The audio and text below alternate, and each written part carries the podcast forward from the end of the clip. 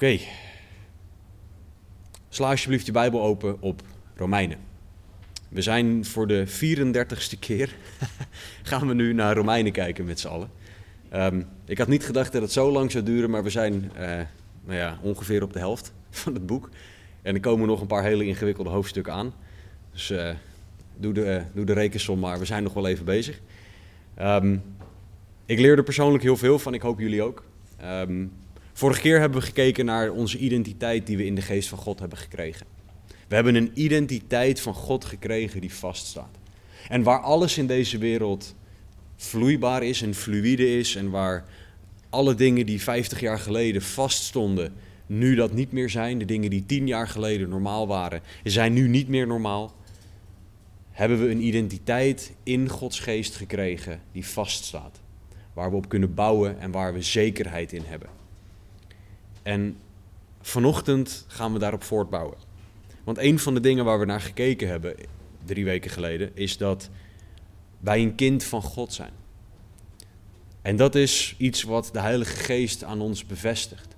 Wij zijn kinderen van God. Wij die in Jezus Christus geloven als zoon van God. En dat is een fantastische zegen waar wij op mogen bouwen. Waar wij dankbaar voor mogen zijn. Maar het is ook iets wat een bepaalde verantwoordelijkheid met zich meebrengt. En dat is waar we vanochtend samen naar gaan kijken. Naar de zegen dat we kinderen van God mogen zijn. Dus laten we samen lezen Romeinen 8, vers 11 tot en met 14. En daarna gaan we er doorheen. Paulus schrijft: Als de geest van hem die Jezus uit de doden opgewekt heeft in u woont, zal hij die Christus uit de doden opgewekt heeft, ook uw sterfelijke lichamen levend maken door zijn geest die in u woont. Wel nu, broeders, wij zijn aan het vlees niet verplicht om naar het vlees te leven. Want als u naar het vlees leeft, zult u sterven. Als u echter door de geest de daden van het lichaam doodt, zult u leven. Immers zoveel als er door de geest van God geleid worden, die zijn kinderen van God. Laten we bidden. Heere God, dank u wel voor uw woord. Dank u wel dat u spreekt. Dank u wel dat u goed bent en ons wil veranderen. Heilige Geest, dank u wel dat u het woord gegeven hebt, dat u de auteur bent. En dank u wel ook dat u het aan ons wil uitleggen. Dus doe uw werk alstublieft, overtuig alstublieft van zonde, van gerechtigheid, van oordeel. Laat er geen enkel woord van mijzelf bij zitten, maar laat het alleen maar woorden van eeuwig leven zijn. Woorden waar u blij mee bent, woorden die u spreekt. Heren, dat bidden en vragen we in Jezus' naam. Amen. Paulus is in deze brief aan de christenen in Rome is hij aan het uitleggen over heiliging. En om het even allemaal weer op te halen, Paulus die schrijft aan een kerk die uit voor een groot deel uit mensen met een Joodse achtergrond bestond. Vandaar ook dat we door de hele Romeinenbrief zien dat Paulus zijn zaak bouwt op basis van het Oude Testament. Hij wil dat zij begrijpen dat ze niet iets geks of iets nieuws geloven in de zin van er is geen basis voor.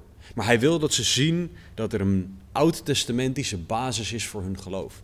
En dat er dus een basis is om te zeggen: het is noodzakelijk dat je gered wordt.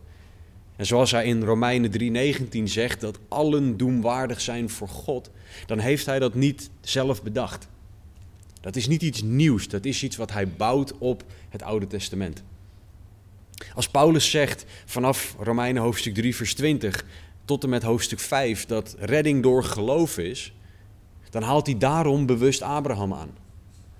Voor de Joden een belangrijk figuur en een oud-testamentisch figuur. Die historisch gezien heeft laten zien hoe redding door geloof werkt. Want Abraham geloofde en het werd hem tot rechtvaardigheid gerekend. En Paulus die bouwt zijn zaak verder ook vanuit het Oude Testament, maar wel kijkend naar het Nieuwe, naar de nieuwe dingen die er zijn, dat nadat je tot geloof komt in Jezus Christus het heiligingsproces begint. En hij legt uit in Romeinen 8 wat Gods perspectief op heiliging is. In Romeinen 7 heeft hij het menselijke perspectief gegeven en in Romeinen 8 laat hij het goddelijke perspectief zien. Maar als we in het achterhoofd hebben aan wie Paulus schrijft, dan zullen we ook begrijpen waarom Paulus doet wat hij doet. Waarom ook bijvoorbeeld Romeinen 9 tot en met 11 opeens, tussen aanhalingstekens opeens, gaan over het Joodse volk.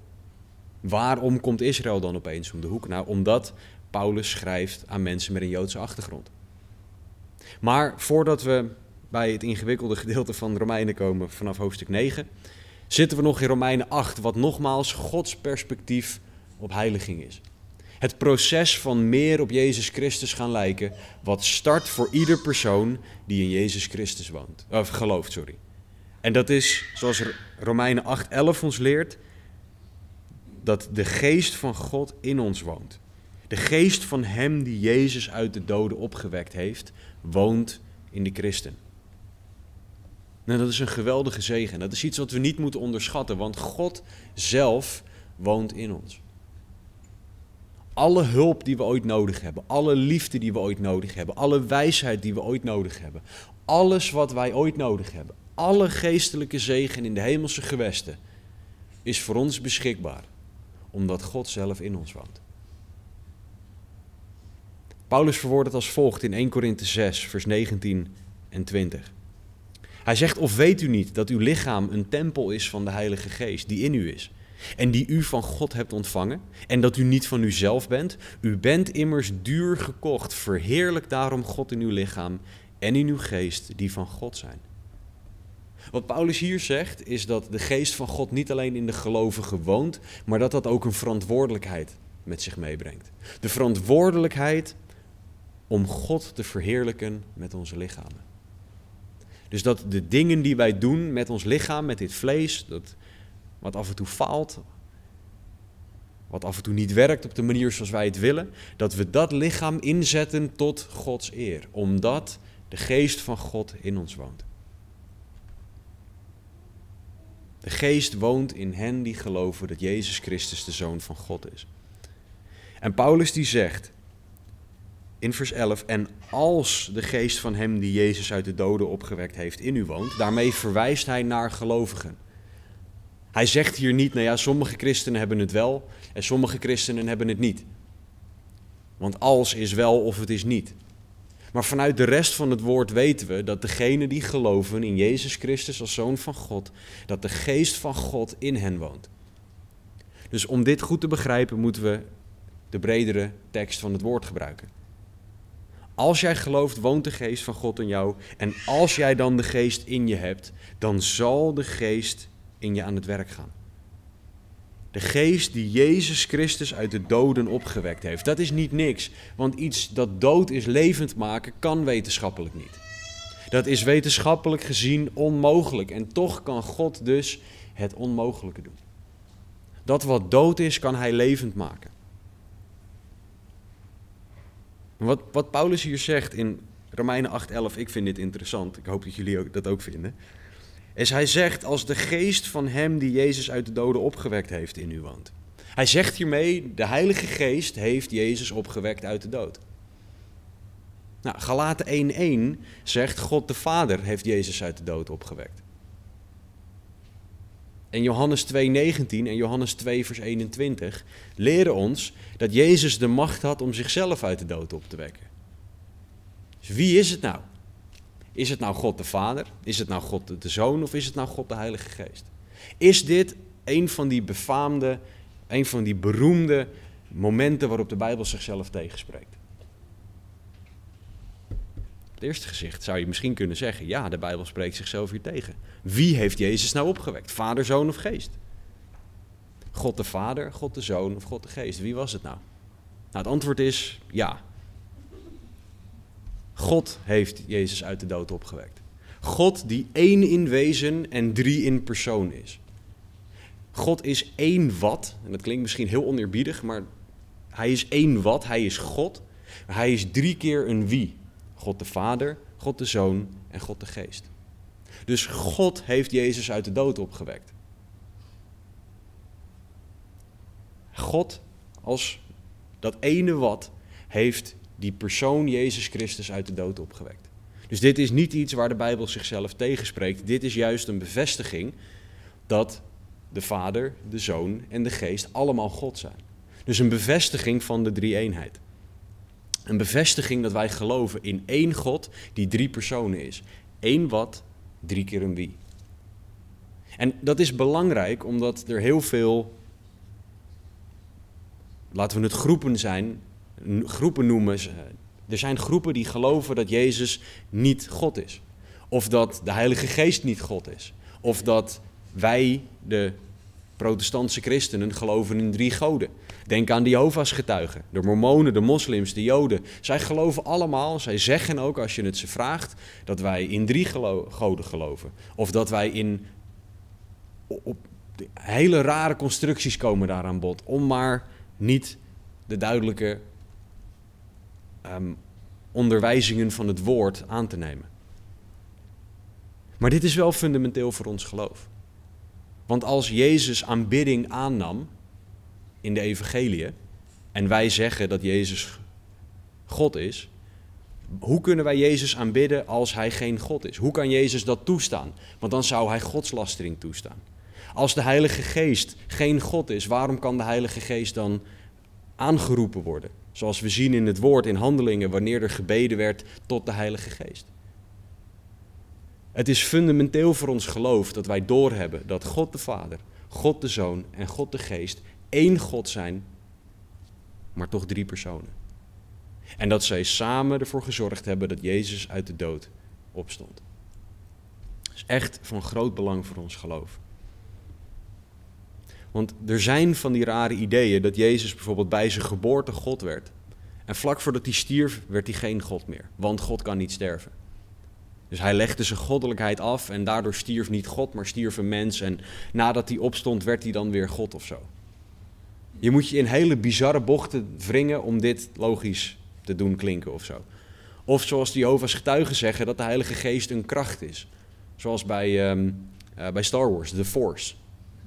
The Force is strong with this one. Een beetje dat idee. En dat is niet om, om hen aan de kant te schuiven of belachelijk te maken. Dit is wat zij geloven.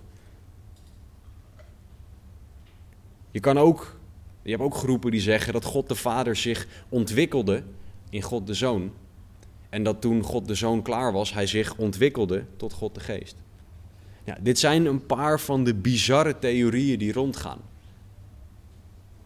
Die niet te staven zijn met het woord. Terwijl als je gewoon het woord simpelweg naast elkaar legt, de versen naast elkaar legt, dan zie je dat God de Vader Jezus op deed staan uit de dood. Dat God de Zoon Jezus deed opstaan uit de dood. En dat God de Geest Jezus deed opstaan uit de dood. Zij zijn dus alle drie God, drie personen met hun eigen karakter, met hun eigen taken, maar toch samen God. En dat is de God die Jezus uit de dood deed opstaan. En dat is de God die in jou woont. Die het onmogelijke deed. Die deed wat niet door de wetenschap na te maken is. Dat is onze God. En dat is de God die in jou woont. Als jij gelooft in Jezus Christus als zoon van God. Dat is de almacht die tot jouw beschikking staat. Niet voor jouw doeleinden, voor de duidelijkheid, maar voor Gods doeleinden.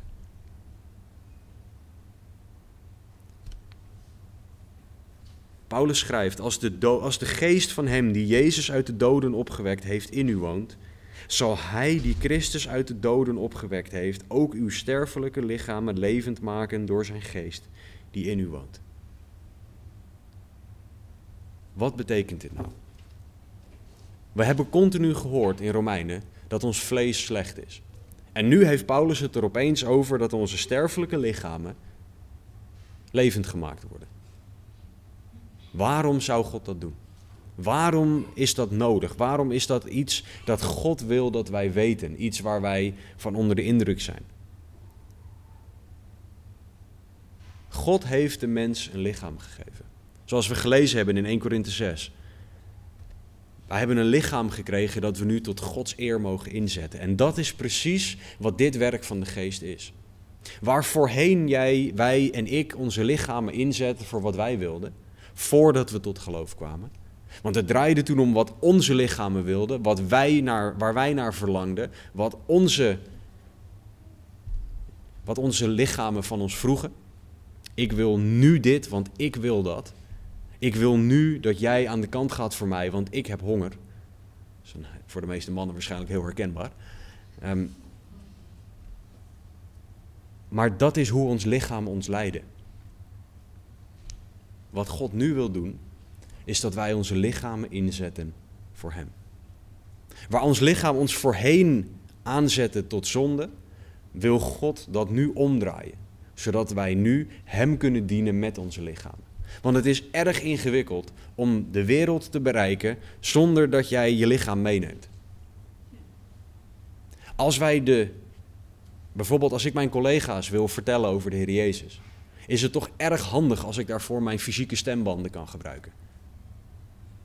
In de plaats van dat ik een andere manier zou moeten verzinnen zonder mijn lichaam om te getuigen naar hen. God wil dus dat mijn lichaam niet weggedaan wordt, maar dat mijn lichaam juist ingezet wordt tot eer van Gods naam. Bij andere geloven is het soms zo dat je heel lang moet, moet vasten en mediteren en dat je je lichaam uitmergelt en pijnigt en al die dingen. Nou, God wil dat we goed voor onze tempel zorgen.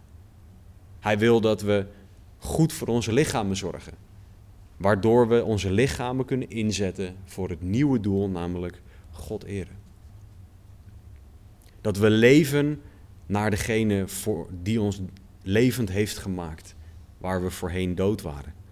Zoals 1 Korinthe 6 vers 20 zegt, verheerlijk daarom God in uw lichaam en in uw geest die van God zijn. Dat is wat wij horen te doen. Verheerlijk daarom God in uw lichaam. En de geest die in ons woont, maakt dat mogelijk.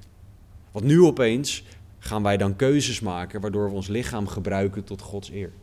En dat is precies wat God wil dat wij doen. Hij wil dat wij ons lichaam gaan inzetten tot zijn eer. Hij wil dat wij Jesaja 43 vers 7 gaan vervullen. Ieder die genoemd is naar mijn naam, zegt God, die heb ik tot mijn eer geschapen. Die heb ik geformeerd, ja, die heb ik gemaakt. God wil dat wij mensen die gemaakt zijn in zijn evenbeeld leven tot zijn eer. Alles wat wij doen moet door het volgende filter heen. Eert dit God of niet? Als het antwoord daarop is nee, heb je daar een antwoord op de vraag of je het moet doen of niet. Als het antwoord is weet ik niet, zou ik toch maar even heel hard gaan bidden en in het woord gaan zoeken of dat wel is wat jij moet doen. Als het antwoord ja is, ja, dit eert God als jij dit gaat doen. Halleluja, prijs de Heer, ga dat doen. Leven tot Gods eer. God wil dat wij leven tot zijn eer, geleid door Hem, geleid door de geest die in ons woont. Waar we voorheen in ons vlees, geleid door het vlees leefden, mogen we nu in de geest, geleid door de geest leven, in dit lichaam dat we van God hebben gekregen. En als we dan leven tot Gods eer, dan mogen we ook echt gaan leven voor God. 2 Korinthe 5 vers 15 zegt, en hij is voor allen gestorven, Jezus, opdat zij die leven niet meer voor zichzelf zouden leven, maar voor hem die voor hen gestorven en opgewekt is. Dus ons leven is niet alleen, meer van, niet, alleen niet meer van onszelf. Ons leven hoort niet alleen tot Gods eer te zijn, maar wij leven überhaupt niet meer voor onszelf.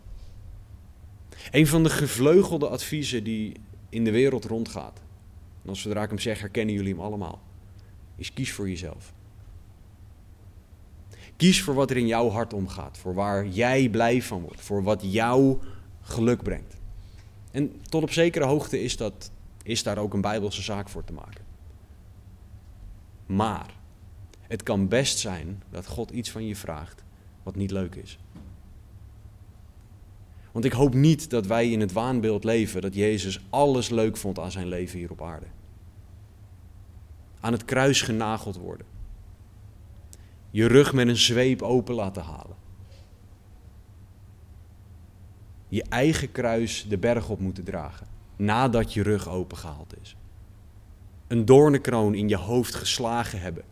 Waarbij het niet van die kleine doorn, doornen zijn zoals wij kennen. Maar echt centimeters lange doornen.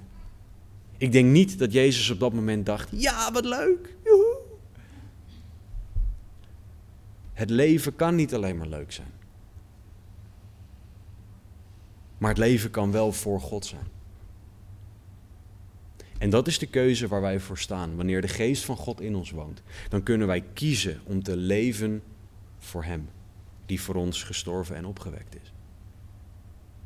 Wij moeten af van het psychologische denken dat in de kerk geslopen is. Dat alles in het leven maar leuk moet zijn en anders kan het niet Gods wil voor ons zijn.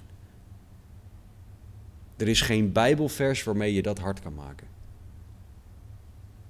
Ik zeg niet dat het leven alleen maar een treurgang moet zijn, want we mogen ook ons verheugen in de Heer, we mogen blij zijn in de Heer. Het woord staat vol met vreugde. Maar die vreugde heeft een basis. En die basis is Jezus Christus, is onze redding, is de hoop die wij hebben. En degene die veel over die blijheid schrijft, Paulus, die zegt ook dat de lichte verdrukkingen van dit leven, en dan moet je eens opzoeken wat de verdrukkingen van Paulus waren en hoe licht die waren.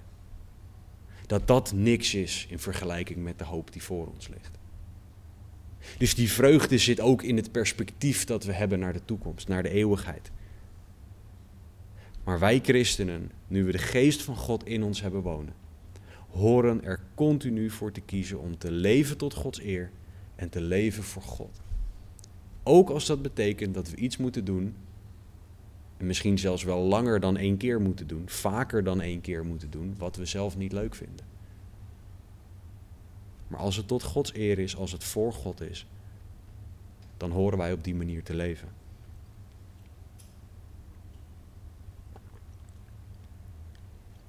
Gods geest woont in jou, christen. Gods geest wil jou leiden. Hij wil je lichaam levend maken, zodat je zal leven voor Hem. Zodat je tot Zijn eer zal leven. Zodat je met je lichaam Hem zal dienen en niet langer je vlees. Paulus gaat verder in vers 12. Hij gaat verder op dit idee over niet langer leven voor je vlees, maar leven voor de geest. Want hij schetst een contrast. Hij zegt in vers 12 en 13: Wel nu, broeders en zusters, wij zijn aan het vlees niet verplicht om naar het vlees te leven. Want als u naar het vlees leeft, zult u sterven. Als u echter door de geest de daden van het lichaam doodt, zult u leven.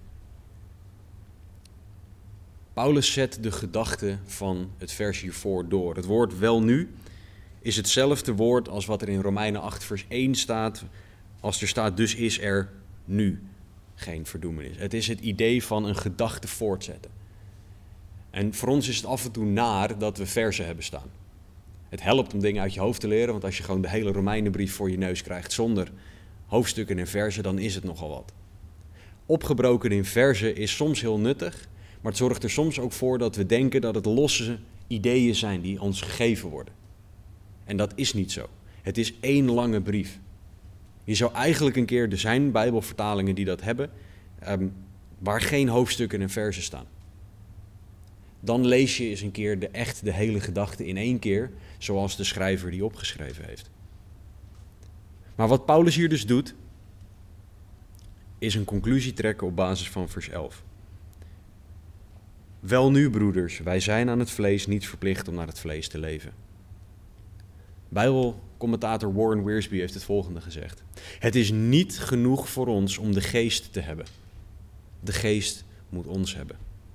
Alleen dan kan Hij het overvloedige, overwinnende leven met ons delen dat van ons is in Christus.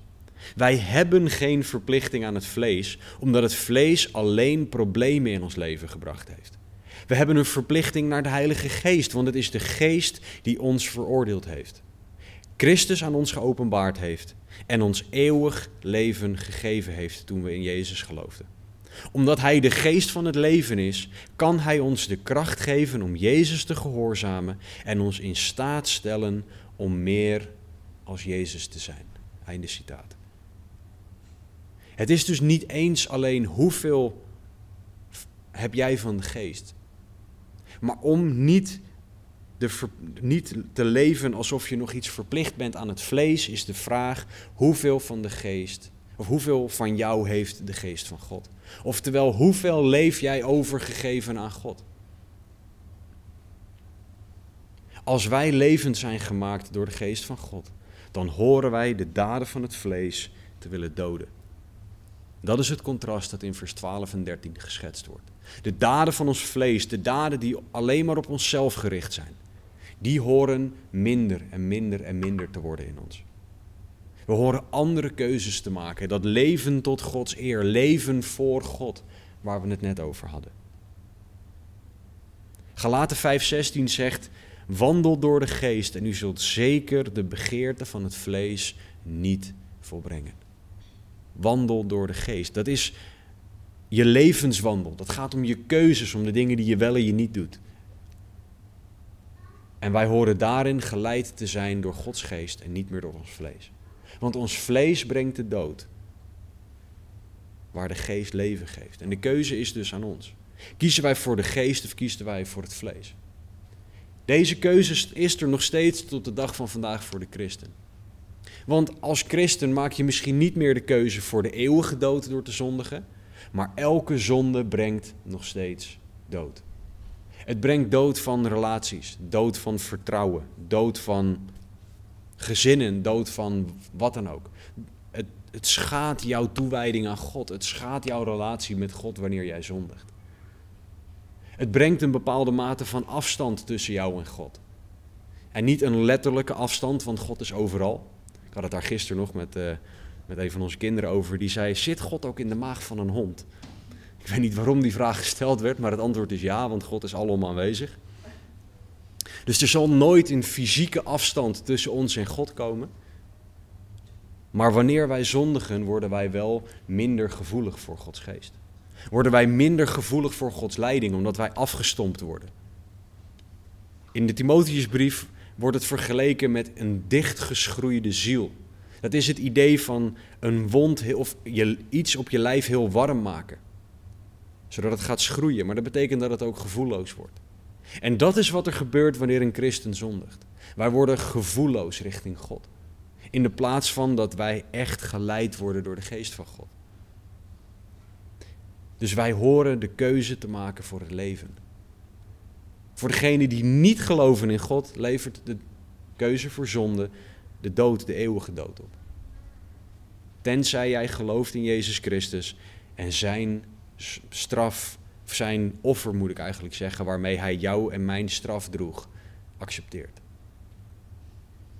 Dood of leven, waar kies je voor? Geestelijke dood of geestelijk leven?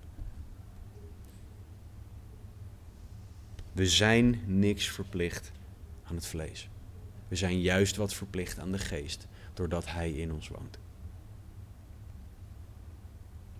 En waarom zijn we Hem dit verplicht?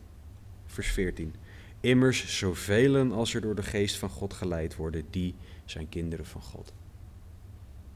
Dit is waar Paulus naartoe aan het werken is. Dit is een van de, en voor degenen van jullie die muziektheorie gehad hebben, herkennen dit. Dit is een soort crescendo. Iets, een opmaat waar hij naartoe aan het werken was. Een hoogtepunt in wat hij ons aan het vertellen is. Want hoe fantastisch is het om te weten dat je een kind van God bent. Vergeet niet, nogmaals, dit is geschreven naar onder andere mensen met een Joodse achtergrond. Die mensen waren misschien gewoon hun gezin kwijt. Die mensen waren potentieel onterfd. Deze mensen waren potentieel alles kwijt wat ze kenden. En ze horen hier, je bent een kind van God. Iedereen die gelooft in Jezus Christus als zoon van God is een kind van God. Heeft de perfecte hemelse papa. Dit is Gods perspectief op heiliging. God ziet zijn kinderen. God ziet kinderen van wie hij zielsveel houdt.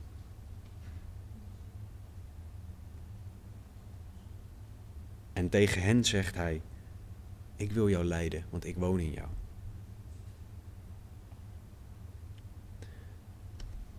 Het lastige is dat je vers 14 kan lezen als volgt. Je kan het lezen als: Als ik door de geest van God geleid word, dan ben ik een kind van God. Dus als ik niet door de geest van God geleid word, dus als ik zondig, ben ik geen kind van God. Is dit wat Paulus zegt? Want dan stap je het ene moment van: ik ben nu een kind van God, want ik luister. En nu niet, want nu luister ik niet naar de geest. Is dat hoe God werkt? Nou, in de brief 1 Johannes wordt er onder andere, onder andere geschreven dat wij zekerheid mogen hebben. Als wij zekerheid van redding mogen hebben, hoe kan het dan nog dat je het het ene moment wel en het andere moment niet bent? In Efeze 4 staat er dat we niet heen en weer geslingerd moeten worden. Als je het het ene moment wel een kind van God bent en het andere moment niet, ik doe het bewust even visueel, dat is heen en weer geslingerd worden. Ik kan niet dansen, voor de, voor de duidelijkheid. Moet je maar eens aan vragen. Dat is echt verschrikkelijk. Maar wat zegt Paulus hier nou? Zegt Paulus hier nou dat je in het ene moment wel en het andere moment geen kind van God bent? Paulus zegt hier: Jij bent Gods kind en God leidt zijn kinderen. Want in Johannes 1, vers 12 staat er: Allen die Jezus aangenomen hebben, hun heeft hij macht gegeven kinderen van God te worden, namelijk die in zijn naam geloven. Johannes 1, vers 12. Het is niet zo dat Johannes 1, vers 13 zegt: Behalve wanneer jij op een dag niet luistert naar de geest, dan ben je even zijn kind niet meer. Nee, jij hebt de macht gekregen om een kind van God te zijn. Als jij in hem gelooft. Dus de vraag is niet: ben jij een kind van God als jij gelooft? Nee, de vraag is: wanneer jij een kind van God bent, laat jij je leiden door de geest van God. Een gelovige in Jezus wordt per definitie, vanuit Gods perspectief, geleid door de geest. Dat is onze. Ik ben dan soms een heel klein beetje een computernerd. Wordt by default wordt die geleid door de geest. Dat is je standaard operating systeem. Geleid door de geest van God. Betekent niet dat je iets, een ander operating systeem ernaast kan proberen te laten draaien. MacBook of zo bijvoorbeeld. Nee hoor. De vraag is niet of jij geleid wordt, de, de vraag is of jij gelooft. En als jij gelooft, dan betekent het dat de geest van God jou wil leiden. Als jij gelooft, ben jij zijn kind en als een kind van God wil de geest van God jou leiden. De vraag is of jij luistert naar die leiding. Dus nogmaals, als jij gelooft in Jezus Christus als zoon van God, dan heb jij de macht gekregen om zijn kind te worden. Johannes 1, vers 12. Dat is een definitief statement van God. Dat verandert niet. Het is niet zo, het ene moment wel, het andere moment niet. Eén been in Gods koninkrijk, één been eruit. Nee, jij bent een kind van God. Maar wanneer jij dat bent, laat jij je dan ook leiden door de geest van God? Of laat jij je leiden door iets anders? Zij die geloven zijn kinderen van God. En jij mag en kan geleid worden door de geest van God. Maar dan is een logische vraag natuurlijk, en we moeten heel veel vragen stellen aan de Bijbel. Hoe dan? Een van de belangrijkste vragen aan de Bijbel naast waarom. Hoe dan? Hoe leidt de geest van God ons? Hoe leidt God zijn kinderen? Want God heeft het hier over dat we zijn kinderen zijn, dat we kinderen van God mogen zijn en dat Hij zijn kinderen leidt. Maar hoe dan? Want dan heb je iets om te kijken of je daar ook naar luistert, of je daarmee bezig bent. Of dat je iets hebt om aan de Heer te vragen om je meer naar te leren luisteren. Voor degenen van jullie die mij een tijdje kennen, ik ga in herhaling vallen met wat ik nu ga zeggen. Maar laten we beginnen met het eerste punt. Hoe leidt God zijn kinderen? Door zijn woord. Psalm 119, vers 105. Uw woord is een lamp voor mijn voet en een licht op mijn pad. God leidt door zijn woord. Hij spreekt door zijn woord heen. De Heilige Geest, zegt 2 Petrus 1, is ook de schrijver van de Bijbel. Dus hoe de Heilige Geest dan ook leidt, hij zal altijd zijn woord als primaire bron hebben. Wat wij niet zo leuk vinden is, in Psalm 119, 105 staat er, uw woord is een lamp en een licht. Die twee woorden moet je in de historische context zien. Die moet je niet zien als een ledlamp of als zo'n zo'n zo'n zo'n uh, zaklamp zoals de politie heeft, die lang genoeg is waarmee je één iemand op om zijn oren kan slaan, maar ook die ongeveer een kilometer ver kan schijnen. Dat is niet de lamp waar God het hier over heeft. In die tijd hadden ze olielamp. En die waren klein. Heel klein. Je moet echt denken aan één tot twee stappen. Dat is hoe ver God ons vooruit laat zien. En dat is wat wij niet leuk vinden. Maar dat is wel hoe God leidt. God leidt ons genoeg om de volgende stap te zetten. En daarna om weer de volgende stap te zetten. En wij mogen God dus vragen om ons te leiden in en door zijn woord heen. Om te weten wat de volgende stap is. En we mogen Hem zoeken in elk aspect van ons leven. Voor de duidelijkheid, het is niet zo dat er voor elke situatie van je leven een direct vers is. Er stond bijvoorbeeld nergens voor mij geschreven in het woord van God: Gij zult gaan wonen aan. Nou, ik laat mijn adres vanwege het internet even achterwege. Maar er was nergens een vers dat dat zei. Gij zult wonen op dit en dit adres. Als ik het wel had gevonden, dan had ik het zelf achteraan toegevoegd. En dat mag niet, zegt de openbaring. Dus we worden niet altijd door een direct vers geleid. Het is niet zo dat God jou gaat leiden met een direct vers voor waar je gaat wonen, met wie je moet trouwen, welk huis je moet wonen. Maar, maar, maar, maar, God geeft ons wel principes.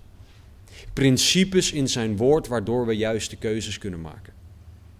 Bijvoorbeeld over waar je gaat wonen. Als dat drie uur rijden van de dichtstbijzijnde goede kerk is, kan je je afvragen of dat verstandig is.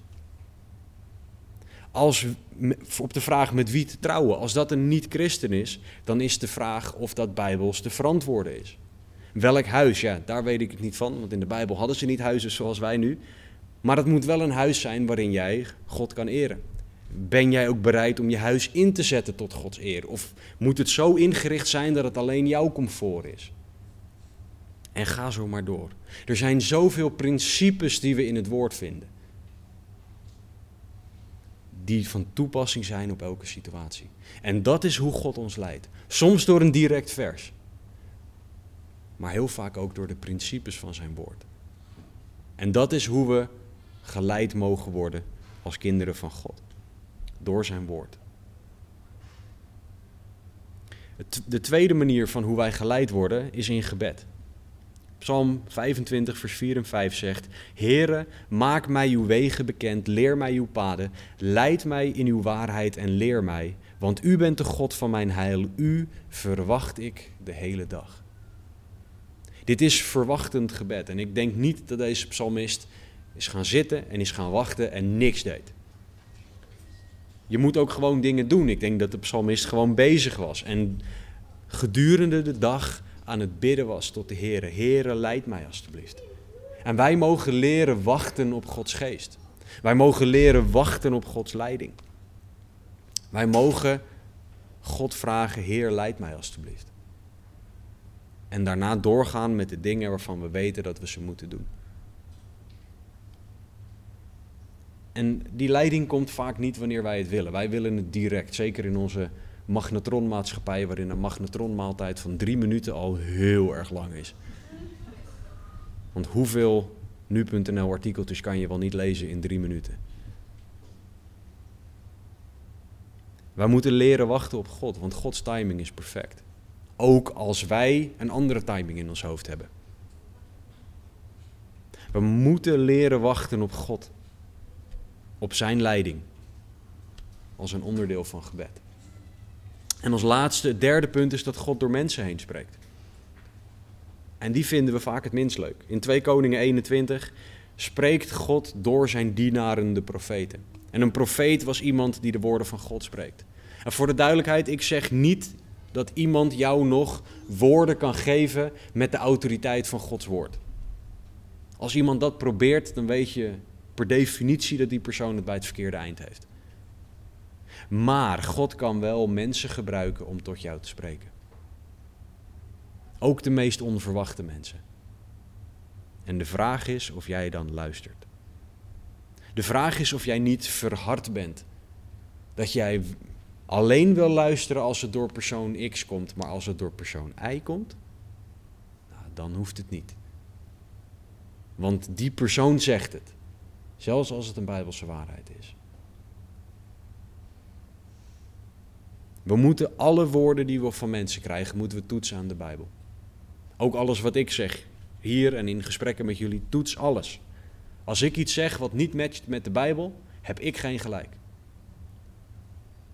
Maar als iemand iets tegen jou zegt wat matcht met de Bijbel, wat een antwoord is op jouw vraag, en jij doet het dan alsnog niet, dan kies jij er dus voor om, om Gods woord niet te gehoorzamen. En dat is een probleem. God kan en wil door mensen heen spreken. Ook door de persoon van wie jij het misschien het minst wil aannemen. Maar de vraag is: ben jij bereid om te luisteren naar de leiding van de geest? Hoe hij het ook geeft. Door zijn woord, door gebed of door een mens. En God kan dit. Alleen de vraag is of wij luisteren. Of wij de tijd erin steken om zijn woord te doorzoeken. Of wij de tijd steken in gebed. Of wij echt luisteren naar mensen.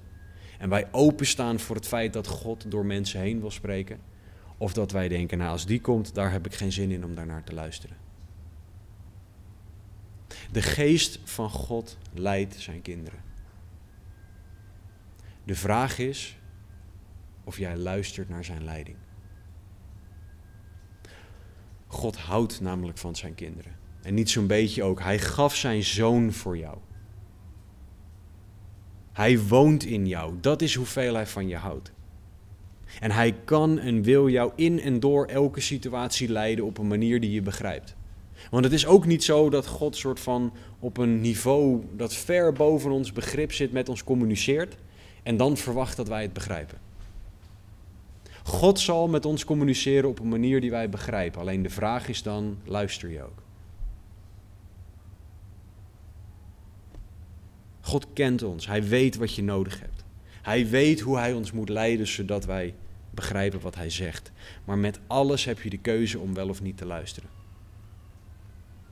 Als je het verkeersbord aan de rand van de weg ziet staan dat 50 zegt en jij denkt, oh mijn rechtervoet wil 60, oh mijn rechtervoet wil 60, dan heb je nog steeds de keuze om 50 te gaan rijden.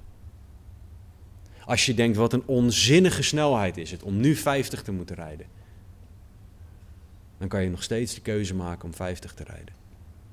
Als je denkt, ja maar iedereen rijdt 60.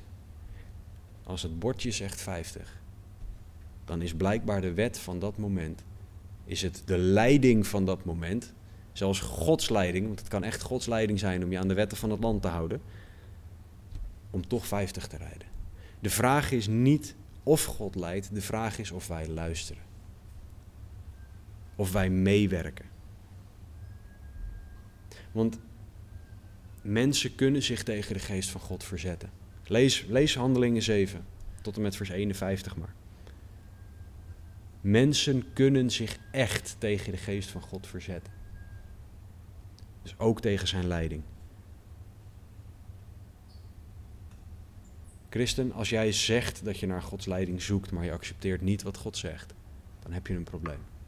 Dan zoek je niet oprecht naar Gods leiding. Dan ben jij op zoek naar dat antwoord dat jouw gedrag of jouw verlangens goedkeurt. En dat is niet wat God doet. God is bezig met dingen doen die tot zijn eer zijn. En als jij zijn leiding oprecht zoekt, zal hij jou echte leiding geven. De vraag is of jij luistert. En Satan vindt het prachtig wanneer wij niet luisteren. Of wanneer wij zeggen dat we luisteren of God zoeken, maar het niet echt doen. Oh, dat vindt Satan zo geweldig. Want bij, als je dan echt bij het diepste punt komt van wat er aan de hand is, ben je niet met Gods wil bezig, maar ben je met je eigen wil bezig. En dan word je geleid door angst, door pijn, verdriet, je eigen wil, ervaringen, je verleden, je eigen verlangens, etc. In de plaats van dat jij geleid wordt door Gods geest als Gods kind. Christen, wil jij echt geleid worden door Gods geest? Wil jij echt leven als Gods kind? Dan mag je weten dat God jou leidt. Als je dat niet zeker weet, of jij echt wel geleid wil worden, ga daarmee naar de Heer. Misschien omdat het een pijnlijke keuze is die er voor je ligt. Omdat het een angstig iets is dat er voor je ligt. Omdat het moeilijk is. Of omdat je het gewoon niet weet. Ga daarmee naar de Heer. Klamp een broeder of een zuster aan na de dienst. En ga samen bidden. Want we hebben dit nodig. We hebben het nodig dat wij geleid worden door Gods geest. Fundamenteler dan dat is de vraag of jij überhaupt al Gods kind bent. Als jij namelijk nog niet gelooft, dan zal de geest van God jou tot nu toe nog maar naar één ding leiden. En dat is het feit dat jij een zondaar bent die Jezus Christus nodig hebt. Dus als jij nog niet gelooft in Jezus Christus als zoon van God, is vandaag de dag van redding. Geloof in Jezus als zoon van God. Kies daarvoor. En je bent vergeven en gered, zegt het woord. Dus kies om te geloven in Jezus als zoon van God. Christen, jij bent een kind van God. Vergeet dat nooit alsjeblieft. Jij bent een kind van God. Verderop in Romeinen 8, vers 16 staat er: De geest zelf getuigt met onze geest dat wij kinderen van God zijn.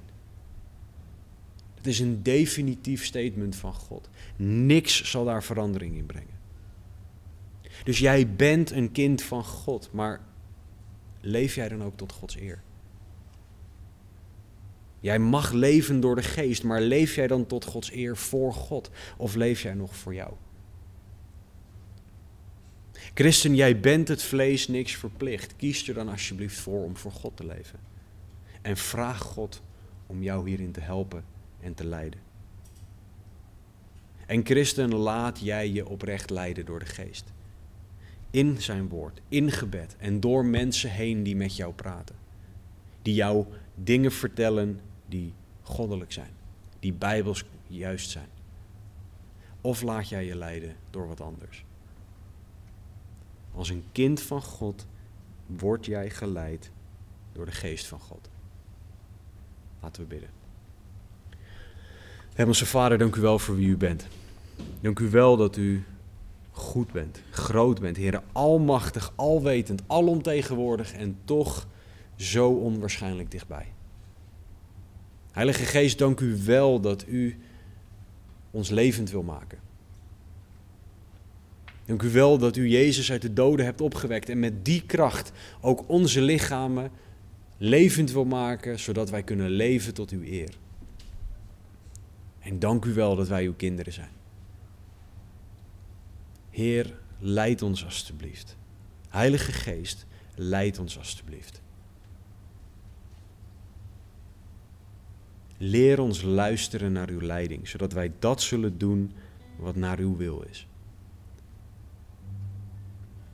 Heer, u weet wat er nodig is in ieder van ons. U weet welke dingen er in onze harten spelen. Heer, u weet of wij echt geleid willen worden.